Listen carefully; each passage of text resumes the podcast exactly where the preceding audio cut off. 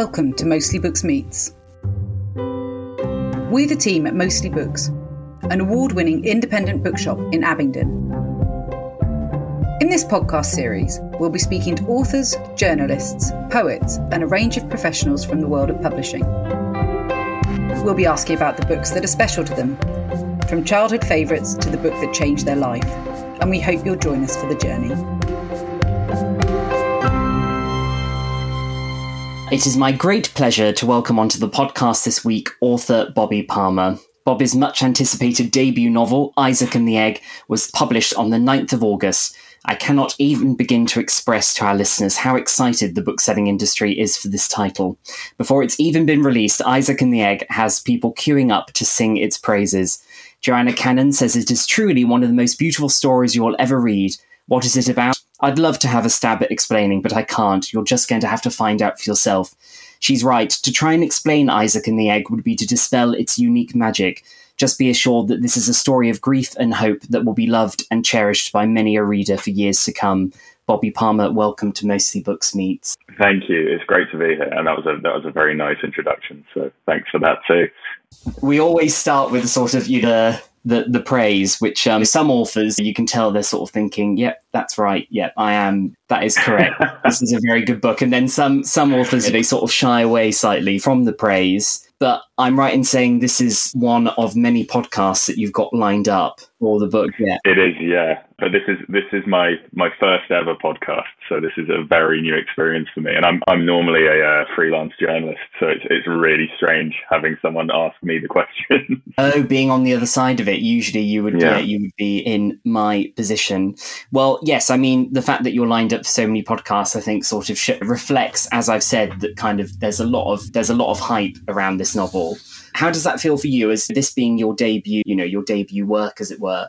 How does it feel now to be in a process where, at the time of recording, I must say, the book is not out yet. It's currently it's currently the end of June, but of course, when this podcast is released, the book will have been published. It's out in the world.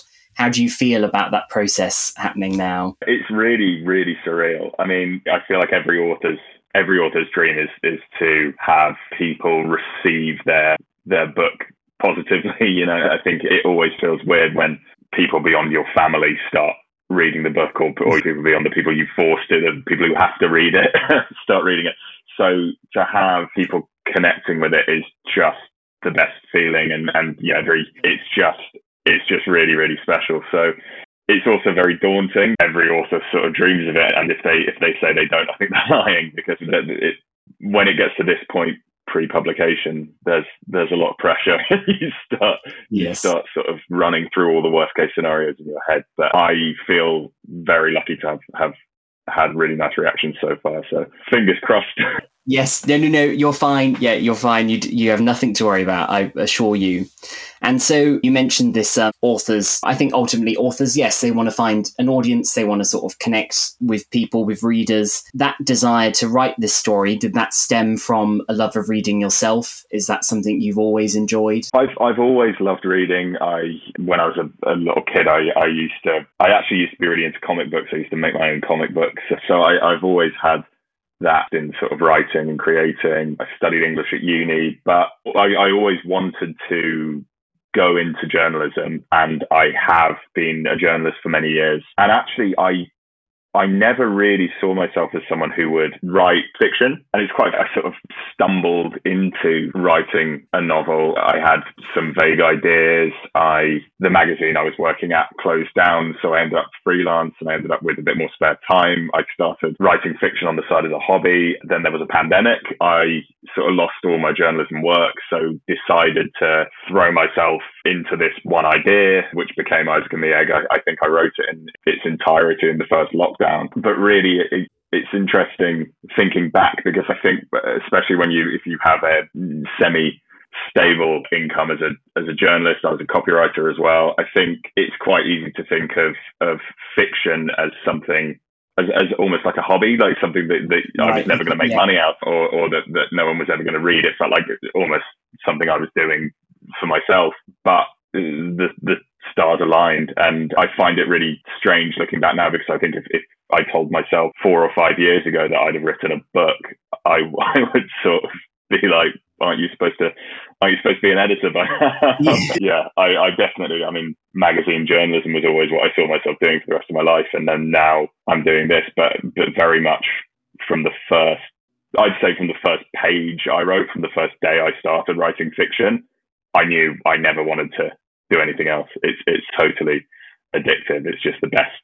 Oh wow. So it sounds like it was quite a almost quite a revelation then. As you've said yourself it sounds like you were very committed to to journalism and that was kind of your your i know it's it, it, you know a life plan is always a, a, slightly odd phrase to me. It's like when people say what's your plan for the next five years? It sounds like you're a kind of prime example of you can have that idea. You can say in five years time or whatever i'll be i'll be an, an editor and then something yeah. like this happens and it just completely shifts your worldview. So is that, if you don't mind me asking, is that kind of are you seeing this as has the journalism now been sort of reduced, or is that still very much a big part of who you are and and your life? It it, de- it definitely has been. I, I as, as I said, I I just I got the fiction bug as soon as I as soon yeah. as I started writing, and I don't know. I th- I think I never saw myself writing in this way because I, I, I think I thought people who wrote books were sort of just smarter than me or, or inherently more creative. I thought there was something that, that those people had. And I think what I didn't really realize is the people who write books tend to just be the people who have sat down and, and written a book and, and yes. followed through with it. Because the amazing thing about writing a book is you can write the worst book in the world, but then you can go back and rewrite it and rewrite it and rewrite it.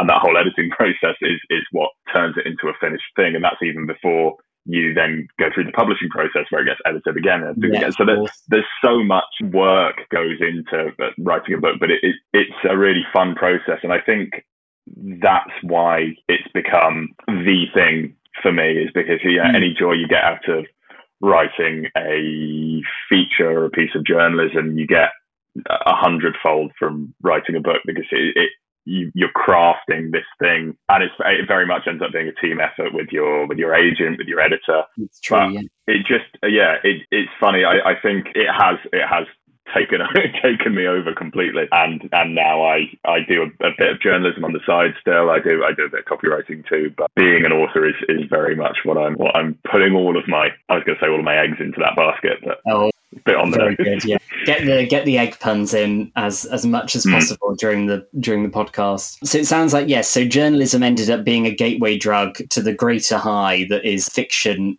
fiction writing. Best way of putting it. So when you were younger, then, and d- did you say you were sort of quite into reading because of this hmm. interest mm. in journalism? Did you do a lot of reading, sort of non-fiction? I certainly know, actually, as a kid, uh, I particularly enjoyed non-fiction when I was younger. Or what were you like as a young reader?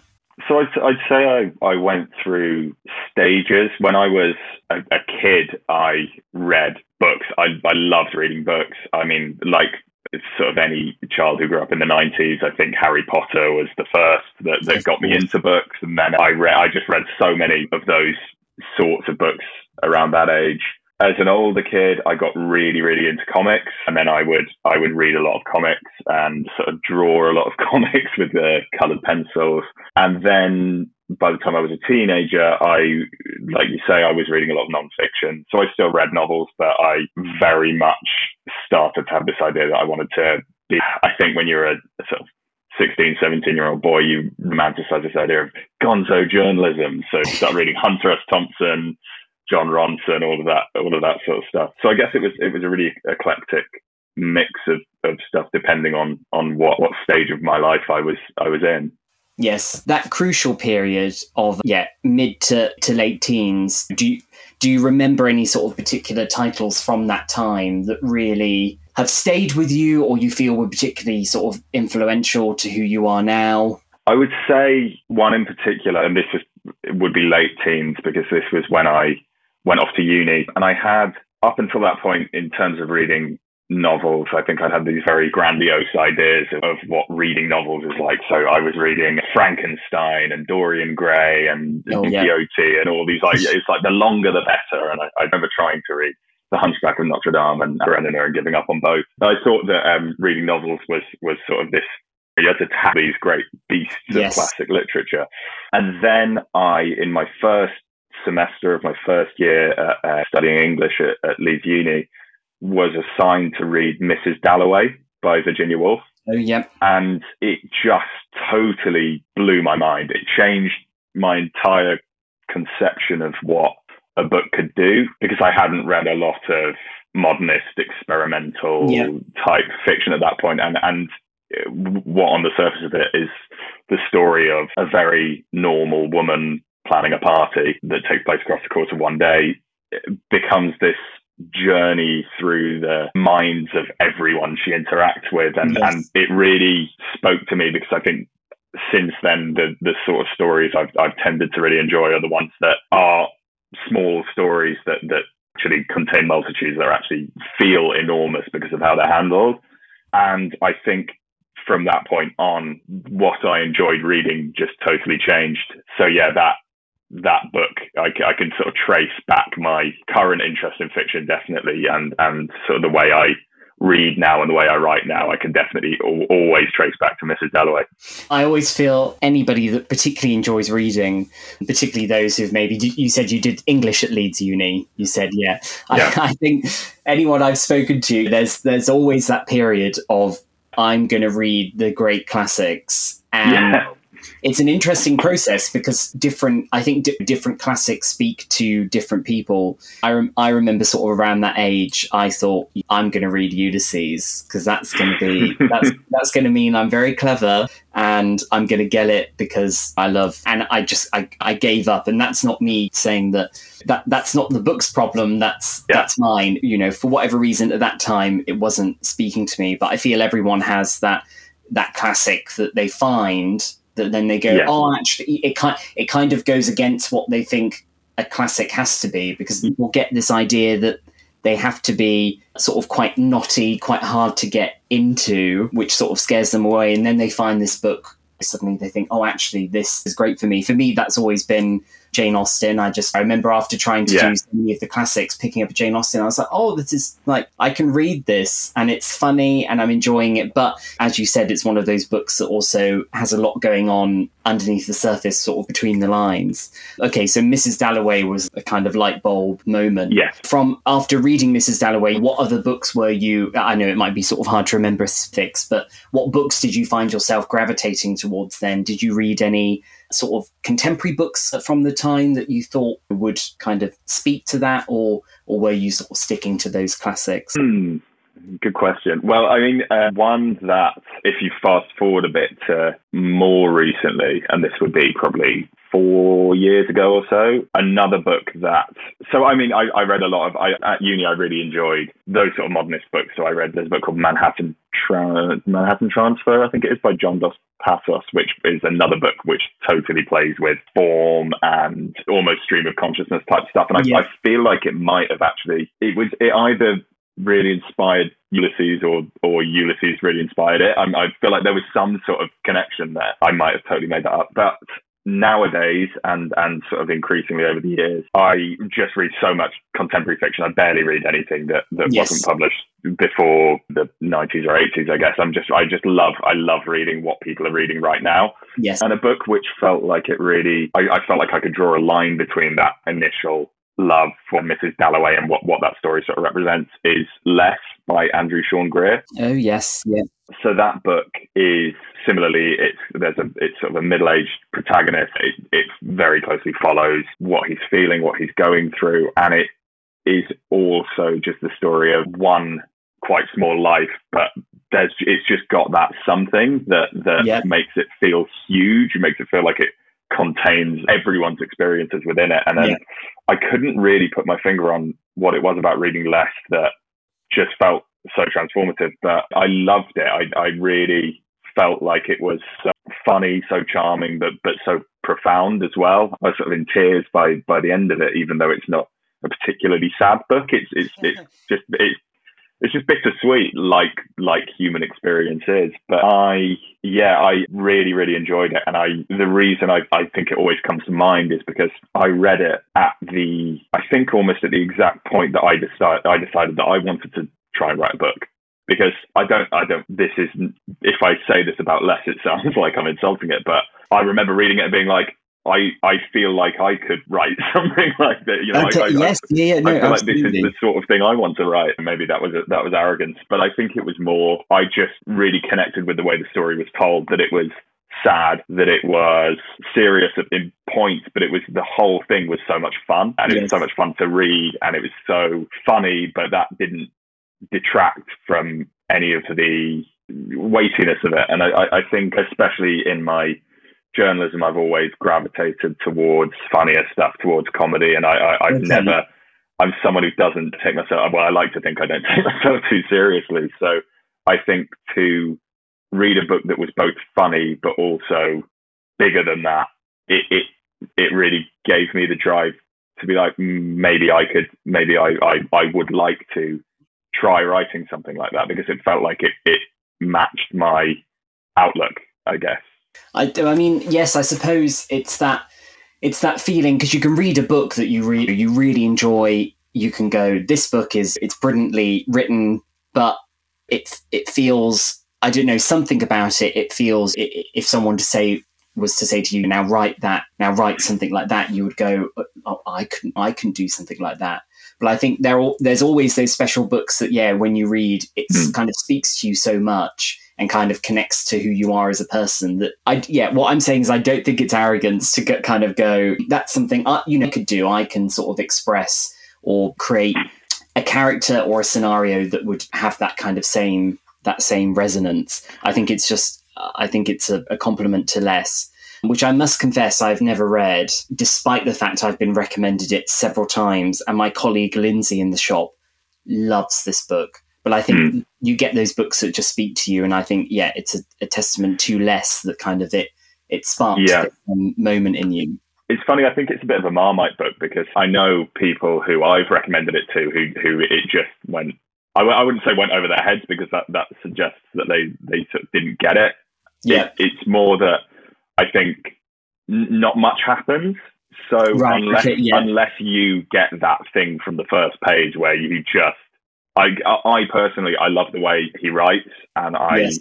just sort of really love the main character. So I, I've actually recently read the, the sequel, which is out this year, which is good. And, and yeah, I really enjoyed it. It's, it's a very worthy sequel. And I, I felt like it was nothing much happens in that either. It's just sort of following the same character going about his life, which I, I was fine with because I, I really enjoy the way it's written. I really enjoy the character. But I feel like if you don't make that connection, you, you might end up reading it and just being like, well, um, when's something going to happen? What is, is there not more to it than this? But no, I think in terms of it, it's giving me that writing spark. I think it's that's just a progression of, of how any good fiction makes you feel. You read a you read a book and, and you go, this this is what I I I or not this is what I think, but this is what I feel about the world and it's and and and you have that feeling where you read something on the page and you go like wow this is what I've always wanted to articulate but yes, but uh, but someone's done it for me. So I think then being like inspired to write from that is just it's just a natural next step. and it was good that it brought you into sort of the publishing industry, as it were, because those less kind of sequel proofs, as it were. I know are quite hard to come by because I've, I've heard a few people sort of really when they've got them they've really been like I managed to get one of the one of the I've forgotten the title of it now the the, Uh, it's called Less is Lost. Yeah, less is lost. That's it. Um, yes, because my, my colleague managed to get one, and she was sort of taking it around the shop in a sort of a victory march because it felt like it was a special special thing to receive.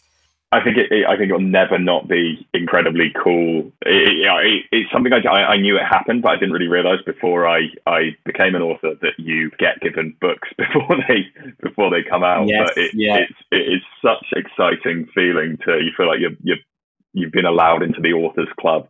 But no, that that one when I got the message saying, "Do do you want a proof of, of the new Less book?" I don't think I've ever replied to anything faster because I was uh, yeah I was incredibly excited.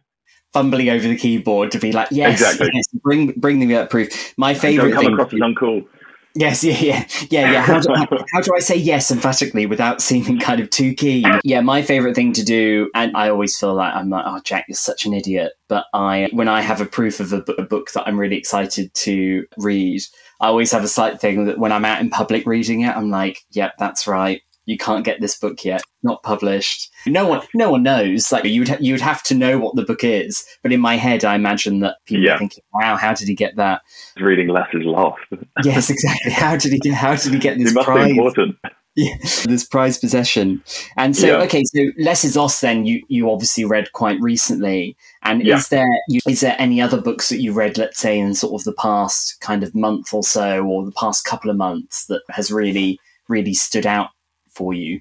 There definitely will be. I'm gonna. What I'm gonna do? I'm gonna open my Goodreads right now because I I know otherwise I'll finish this conversation and then in about an hour I'll go. Oh, I should have. I should have Damn it! I about should that. have book." mentioned that book. Yeah, so I I recently read a couple of a couple of books I read recently that came out this year, and I, I you know as, as I said earlier, I love I love reading. I love trying to sort of stay up to date with what everyone's reading, and Yeah. because when everyone's talking about a book, it makes it so much more fun to to sort of read and then weigh into into the discussion. It feels like social social media has made the world this like huge book club, so you know you can always Yeah. see everyone's opinions, and then it makes you want to read stuff. So I read Lessons in Chemistry recently by Bonnie Garmus, which I don't feel like there's there's really much point in me recommending because everyone's already recommended it. But that's Oh uh, yeah, that's a lot of fun, and I know it's I know it's already sort of optioned. I think it's going to be made into a, a film or a TV show with Brie Larson, and I, I knew I knew that before I was reading it, and I think the whole reading experience, I was like, yeah, yeah, this will be great. It's also got great a. Uh, performance from Brie. Kind of already sitting here like, yeah, Yeah. Brie's gonna smash it. It's gonna be it's, put. it's quite annoying though because you you can't picture the main character as anyone else other than the person who's Yes. already been cast, and I, I part of me was like, oh, I wonder what what Elizabeth Zott would have looked like to me if I didn't know Brie Larson was playing. But um, no, one, thing I really liked about it, but I think it's a part that there is a point of view from the dog, from her dog, and it sounds terrible, but it's really cleverly done, and I really enjoyed it. It, it gave it this sort of strangely magical element, which I, I really liked. And I'm a big uh, big dog guy, so anything anything with dogs, I will uh, I will be a big fan of. And then another one I read recently, which is also out this year. I think it's I mean at the time of recording, I think it came out six days ago, maybe. Is Notes on Heartbreak by Annie Lord, which is a memoir about the author's breakup, and it is just so honest and raw Yeah. and bold, but it's it's also really really funny. Which it's it, that was sort of my my perfect book because I love I love like some of the books I mentioned before. I, I love books that can take a, a serious topic but not make it dour. That it, Yeah. it's just it's just uh, it was a lot of fun to read, and I and I, I have a lot of respect for Annie because it, it it was it was a really reading reading a, a memoir that's also that doesn't shy away from anything. I think is, Yes. is a really really refreshing refreshing experience. So yeah, I would I would recommend both of those. I always, I'm always very impressed because I think a lot of um, obviously a lot of fiction writers discuss very sort of raw emotions or very sort of personal things, but obviously through a kind of a story, through a fiction. So I do always admire people who go, no, this is this is my story, this is me, and are- are mentioning stuff or kind of you know exploring things that for most of us we would kind of want to sort of shy away from a bit or or at least distance ourselves. I really do, yeah, admire that kind of level of kind of brutal, brutal honesty, as it were. One one book that had a big effect on me, which I read a couple of years ago while I was writing Isaac and the Egg. So Isaac and the Egg, it, it grief is a is a very central Yeah. theme in the book, and I read a memoir by a guy called Francisco Goldman, and I, it's called Say Her Name. I think I've got his name right. It's called Say Her Name, and it is a piece of nonfiction about the death of the author's girlfriend in a in a freak accident, and it was just he just tells you everything. He he he says the accident happens, and he just basically details his life in the months and, and the, the year or two after it happens, and it, it was really really difficult to read. It, it, it was it was so raw and it almost felt like you were reading a horror at times because of just Yes. how visceral his his reaction and the way he acts every day is but but it was a it was a really stunning piece of work because to to be able to to write in the aftermath of something like that let alone to write it all down and be so honest and candid and Mm. and to create this work of art which is really what what he did with it it I think it's one of those books that you you can't help feeling a bit changed after reading it, and yes. I, that's a perfect example of one of those memoirs that really just tells you everything and and is all the better for it. Yes, and it's always a, a very I don't know, it's a very particular experience reading something like that. I remember, oh goodness, this was probably about eight years ago now. I was in Australia and someone recommended a book called Holding the Man, which I've completely forgotten the author's name, but he, he's Australian and it's about basically he, he met his this was sort of back in the 80s, I think. He met his boyfriend at like an all boys school, which obviously then was a bit that it, the school wasn't too happy about that. Mm. But it's basically about his experience of them being together, but then his, his partner dying of, of HIV. And would I describe it as a nice read? No, because I was sobbing constantly, like really just absolutely bawling. But also, I don't know, there's a great also beauty in it as well because it feels by kind of acknowledging that pain, that kind of grief. There's also the kind of the flip side of that is a, a kind of a, a, celebration of of life and kind of, of yeah. you know that that that grief is kind of an is in some ways a kind of a sick example of how important that person was to you yeah. in life and it is kind of a weird and that is not that i w- will get there eventually but that is something that's very apparent in isaac and the egg as well. So say her name mrs dalloway these are books that feels like they've had a marked if if not profound effect on you. My next question is a book that changed your life which i always feel cruel asking because as I've said many times on this podcast, I actually don't know if I could answer the question myself. But if you were to assign a book that title, or or it can be a couple of books, I'm not I'm not too strict. What what would you reach for? So, I think the the I, I would probably go back to the first books I uh, the the, the, the first books that really changed my life were a series of books called The Edge Chronicles. So this probably I, I don't know how old I would have been, eight, nine, ten. And I, I read this series of books, Paul, an author called Paul Stewart, and they're illustrated by Chris Riddell, who's a, a hero of mine. Yeah. Um, and they basically, they're, they're fantasy, they're, they're, they're, they're for children, for teenagers, and they're all set on this, this sort of jutting cliff with, I think you have like, you have the city and then you have the deep woods and then you have this big floating rock with a castle on top, and that's where sort of the the, the high and mighty people live. But I just remember being totally swept into this world that I became totally obsessed with, which I could say the same about a lot of books I read as a kid. The mm. difference is it was the illustrations that just I would say changed my life because okay. I never stopped drawing after after I read those books. I I probably for the first 15 years of my life I I I was going to be an illustrator. That's all I wanted to do. Whether it was drawing my, whether it was making my own comic books, or whether it was it was being an illustrator, which I used to do for for sort of bands and gig posters as a teenager. Amazing, when I was in a band, yeah. I used to I used to sort of um, illustrate gig posters in return for my band getting sort of the earliest slot on the on the stage. good, good. Uh, I like the, bribery. the hustle. Just Chris Riddell's illustrations really inspired me to start drawing, and mm. I have always in every aspect of creating, whether that's sort of being a journalist or now being being a writer of of, of books, I've never let go of that artistic side of it, the, the, okay. the, yeah. how, how it looks uh, uh, as much as how it sounds and what it means. So I, I something that people seem to have enjoyed about and the Egg is it's got it plays with typography quite a lot. There's a lot of yeah. design choices and and they, I was very lucky to work quite closely with Headline's art director Patrick Insole, who himself came from a background of urban books. So he he designed a lot of the Patrick Ness's. I think he designed the, the Chaos Walking series, which oh, anyone who's read those knows how how crazy the typography is in those. And I I just it when I was writing it, I was very much even even in a badly formatted Google Doc, have, having an eye to how every page would look and, and the way that the text would interplay. And then yeah. there's even a, a, word search in there at one point, which I was especially proud of. But I, I can trace all of that back to, to reading those Edge Chronicles books, mm, okay. looking at those Chris Riddell illustrations, and just understanding from the get go the story you tell is is just as important as, as how you tell it visually.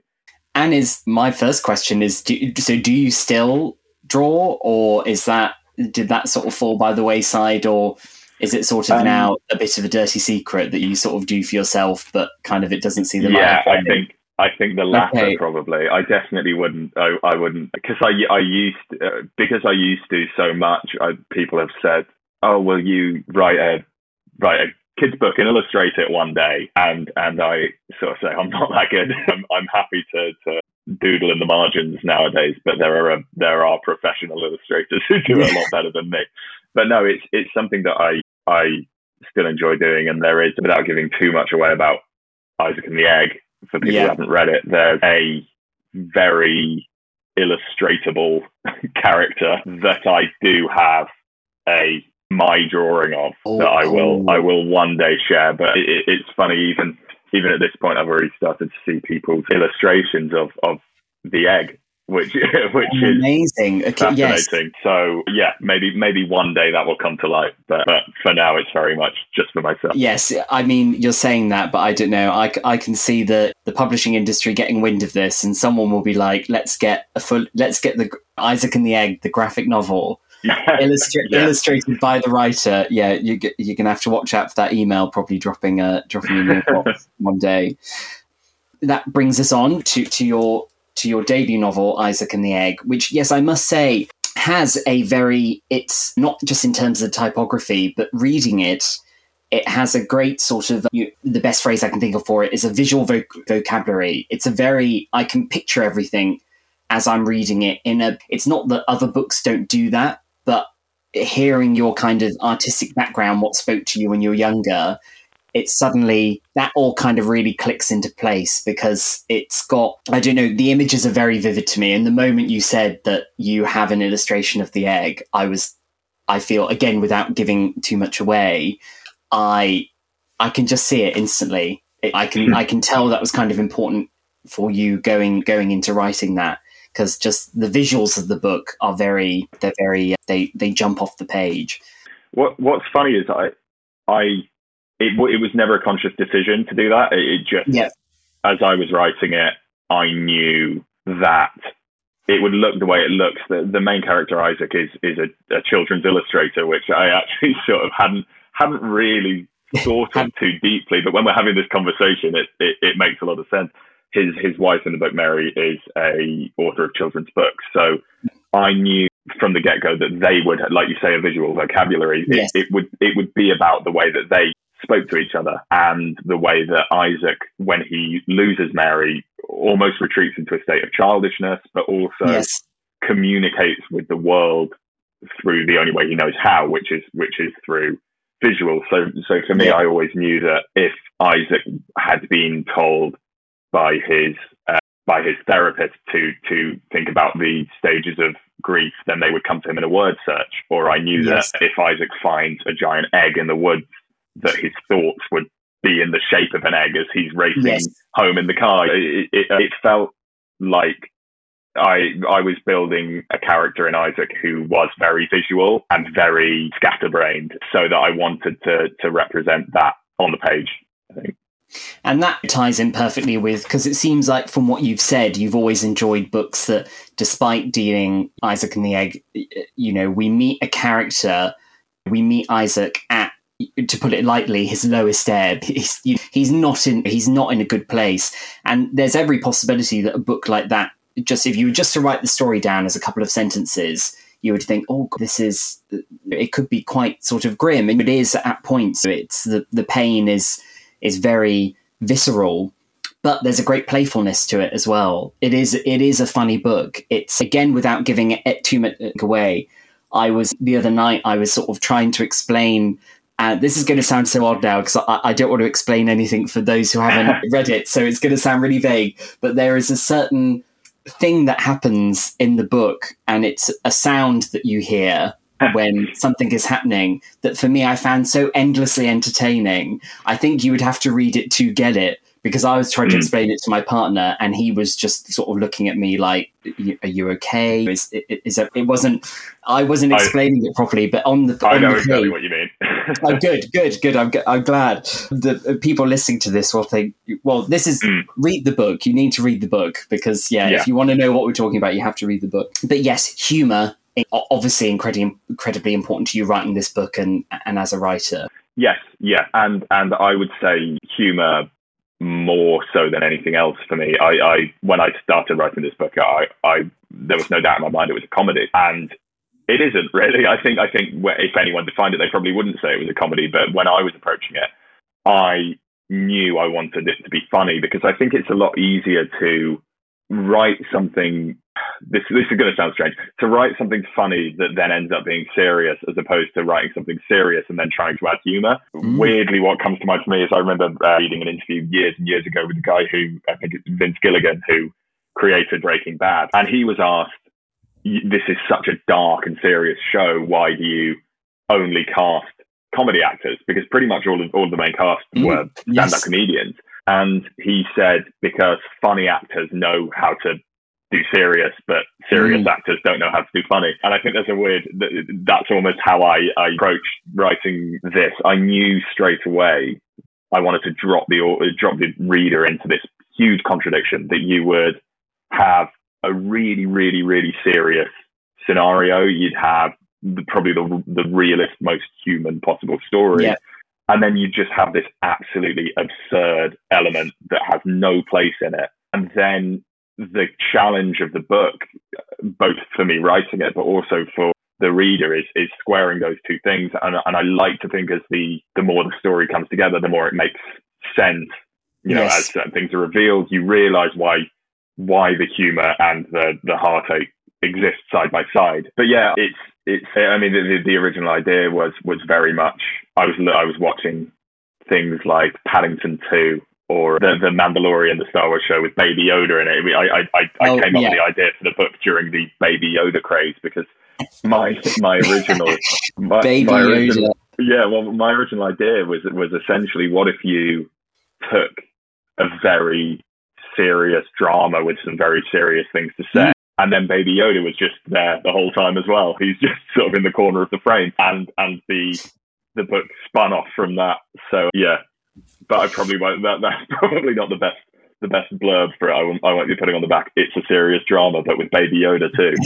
it's but yes, I'm just imagining sort of spread across the top of the front page now, inspired by the Chronicles of Baby Yoda.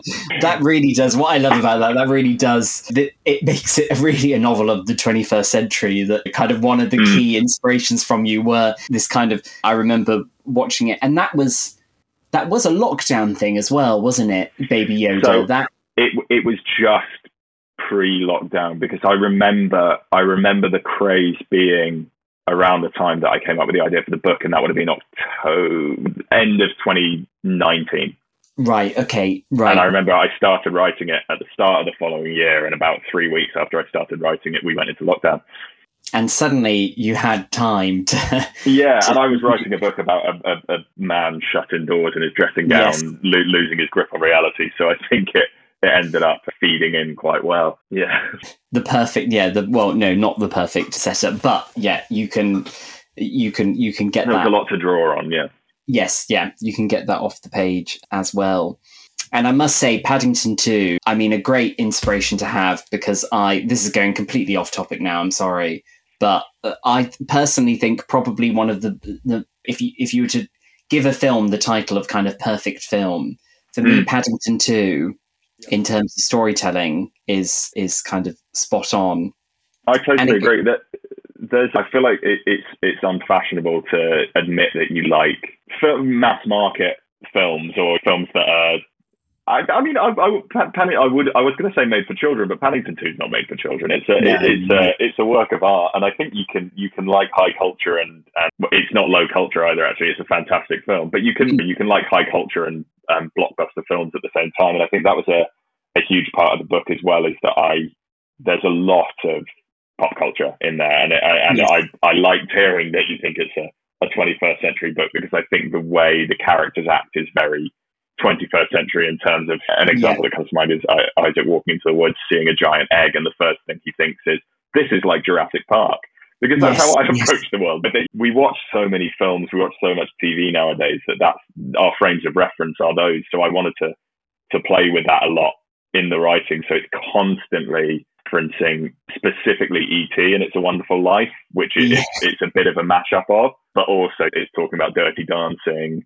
It's talking about Footloose, all these sorts of things. There's a lot of references like that because I'm I'm as inspired by films and TV and, and all that sort of pop culture as I am by by literature. Yes, and I would say while uh, Isaac and the Egg is a it's a contested term, and I'm always I'm always shy of using it, but it's definitely like a, a literary book, and you can tell it has it, it's taking influence from different things. But what I like about it is it does it wears that lightly, and I think you could mm. you could imagine it would be tempting to go right. We're getting into this character's head but wanting to avoid sort of too many kind of pop culture references because yeah. some people would see that as kind of like, oh, no, no, no, it, you don't have those in books. But as you said, that's how people we kind of experience the world through stories. The moment you've read something or watched something or listened to something that really yeah. kind of speaks to you, or you just enjoyed, it doesn't have to even speak to you. I don't think Jurassic Park spoke to me on kind of an emotional level. yeah. it stays with you. Everyone's seen that yeah. film. And actually, that is how, and I think, as you said, particularly, it does make it a 21st century novel because I think in the social media age, people are much more memes and things like that kind of work on this kind of oh i think that too uh, that is my reference too and it's, a, it's a, universal language isn't it a lot a lot more so than you, most people don't read loads of books but everyone knows everyone knows Jurassic Park and everyone knows you talk about memes everyone knows baby yoda it's, it's yes. this this sort of universal language that everyone has and everyone speaks to with nowadays and i think it, it, it was important for me to to get that in there because you, like you say, it, it's all about stories and the way the human brain works. We don't go, yeah. oh, there are our book stories and there are our film stories and our TV. We just our our brains are a constant sea of of all of these references, yes. all of this information. And I think to have a, a character like Isaac who's supposed to be a normal person, but then never think about the more normal aspect of yes. his life, whether that's sitting down and watching a film or or sort of children's the children's book influences as well. I think yes. feed into the same thing. It it felt like that would be doing a disservice to a, a, character who was who was meant to be a bit of a not so much an everyman, but very much a, a, a 21st century man. Yes, and I think from a book selling point of view, I think what's so kind of wonderful about that is you get books which are they're doing something which is brilliant and you can enjoy, but for some people might, I don't know, be a bit alienating, let's say, or whatnot. But I think what, for me as a bookseller, kind of our priority is matching people up with the right book. And we want people to enjoy reading and to kind of connect with stories. And I can imagine Isaac and the Egg will it will speak to people who are big readers who read all sorts of things who love that. But also I can imagine it's the type of book that if someone came into the shop and they were like, "Oh, I don't read very often, but I'm looking for something like this and that." I think it's just from the first page it kind of it pulls you in and it it never there's so much that different people can connect to and i remember one of the again you've got so many good quotes on on this book from people who have read it but one of them i typically can't find it now is that it kind of it will oh that's it it's it's the one about it will speak to you it will speak to you differently depending on kind of what's brought you to this point. And I hmm. thought that's a really lovely sentence because it does perfectly kind of express kind of the emotional reaction people will have to this book, I think.